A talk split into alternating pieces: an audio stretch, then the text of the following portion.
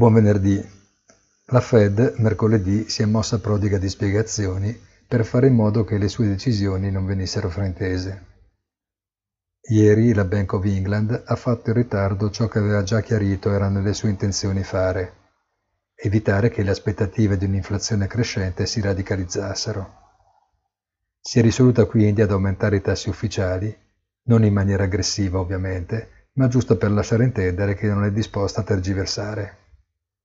La BCE infine cambia la disposizione delle carte sul tavolo, ma non molto più di questo, e stando alle voci di corridoio la decisione non è condivisa in maniera unanime dal Consiglio. Lagarde prende atto che l'inflazione è e resterà più alta del target per qualche tempo, ma anche al pari della Fed, che la crescita sarà più moderata di quanto precedentemente previsto. Evidente che l'incertezza resta un convitato di pietra al tavolo e la flessibilità la sola risposta possibile. Wall Street, dopo la reazione positiva a caldo, ha ripiegato su posizioni più moderate ed oggi si attende la chiusura delle pesanti scadenze tecniche per lasciare posto a Santa Claus Rally.